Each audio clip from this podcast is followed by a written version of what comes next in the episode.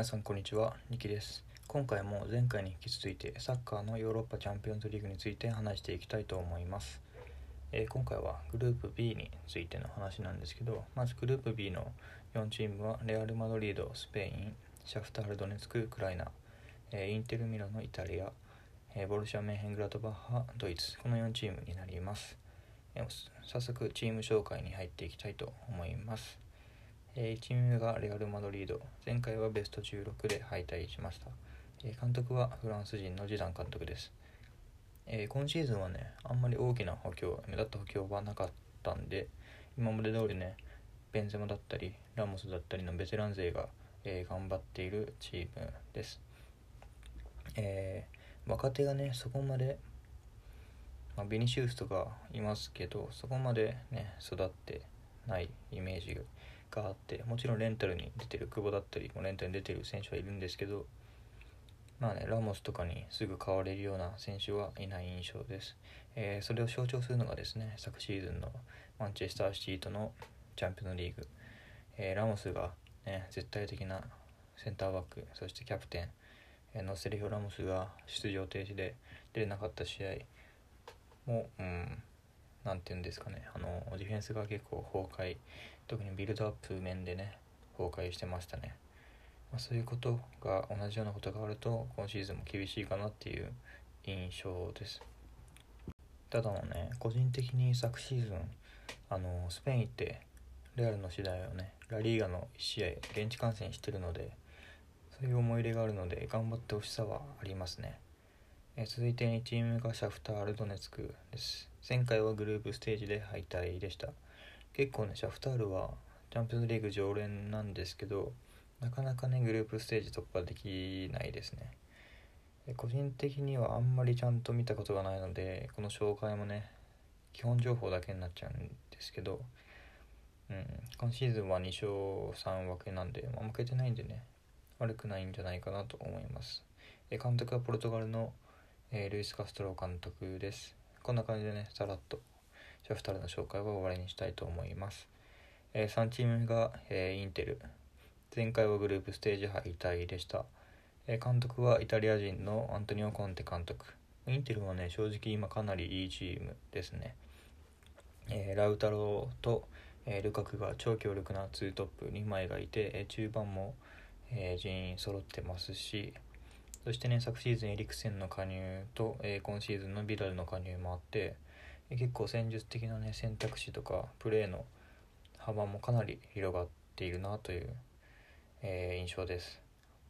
えーそのチャンピオンリーグっていう大会をね、勝ち進んでいくっていうことで言うと、えーアレクシス・サンチェスとかシュリー・ヤング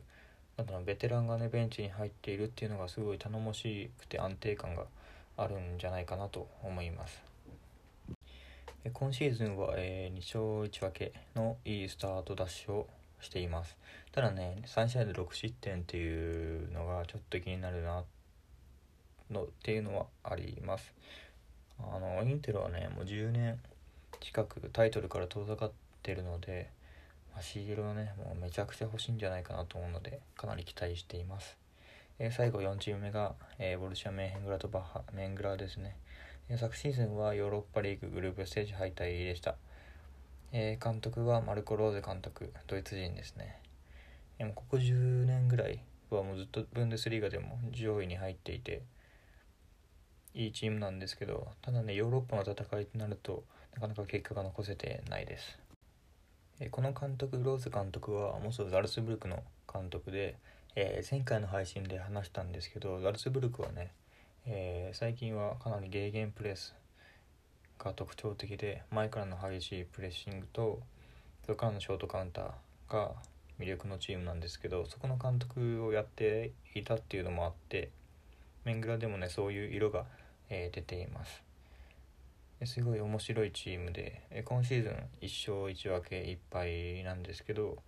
まあ、その1敗っていうのもドルトムント開幕戦のドルトムントなんで、まあ、あんまり気にしないそこを気にしないでいくと1勝1分けなんで悪くないスタートなんじゃないかなと思います、えー続いては各チームの相性過去の対戦成績を話したいと思います、えーまずレアル対シャフタールが、えーレアルの2勝です。えこの試合は、え1516シーズンのチャンピオンズリーグで、え戦ったので割と最近ですね、え続いてレアル対インテルなんですけど成績で言うとレアルの6勝2分け、え7敗です、え負け越してますね。ただこの試合も20年以上前なので参考程度に、え覚えておいてください、え続いても同様に参考程度の話なんですけど、えレアル対メングラが1勝、えー、1敗2分けです。まあでもこれも30年以上前なんで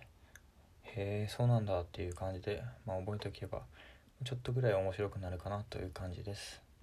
えー、続いてインテル対シャフタール、えー、インテルが3勝1敗で勝ち越しています、えー、この試合は8月ですね。つい先日の8月17日に、えヨーロッパリーグで対戦しててその試合ラウタロとルカクが2点ずつ取ってえインテルが大勝しているので、まあ、直近の相性で言うとねインテルかなり有利なんじゃないかなと思います、え続いてインテル対メングラ、えー、ここも参考程度ですね。インテルの1勝1敗2分けです、えー、続いて最後ですね。シャフタール対メングラは、えー、対戦成績がありませんでした、え続いて僕の注目選手ですね。個人的に注目している選手なんですけどえー、注目選手はレアル・マドリードのウーデゴール選手21歳。レンタルでね結果出して戻ってきて、まあ、シーズンね始まって試合も、ま、ちょっとずつ出てますし、まあ、そのね神童と呼ばれた男がねチャンピオンズリーグでどんくらいできるかっていうのは、えー、サッカーファンとしてはすごい楽しみですしウーデゴールはね、まあ、パスセンスもあってまあねドリブルもしないかなドリブルもあってなんかさらっとおしゃれな感じの部活やってるサッカー部の人とかが憧れるようなプレーをしますよね。すごい好きな選手です腕ゴールは、えー、そして最後に順位予想ですね。4チームの順位予想なんですけど1位がインテル2位がレアル・マドリード、えー、3位がメヘングラトバッハ4位がシャフタールと予想しました。インテルはねさっきも言ったように結構今シーズンかなりいいチームなのでレアルに勝っちゃうんじゃないかなと思ってます、まあ、1位にはね硬いとは思いますけどメングラがどう出るかなという感じです。こんな感じでね、えー、前回もグループ A について語りましたけど、えー、次回はグループ C について話すのでまた次回ね聞いていただけたら嬉しいです。最後までお聴きいただきありがとうございました。それではまた次回の配信でお会いしましょう。バイチュン。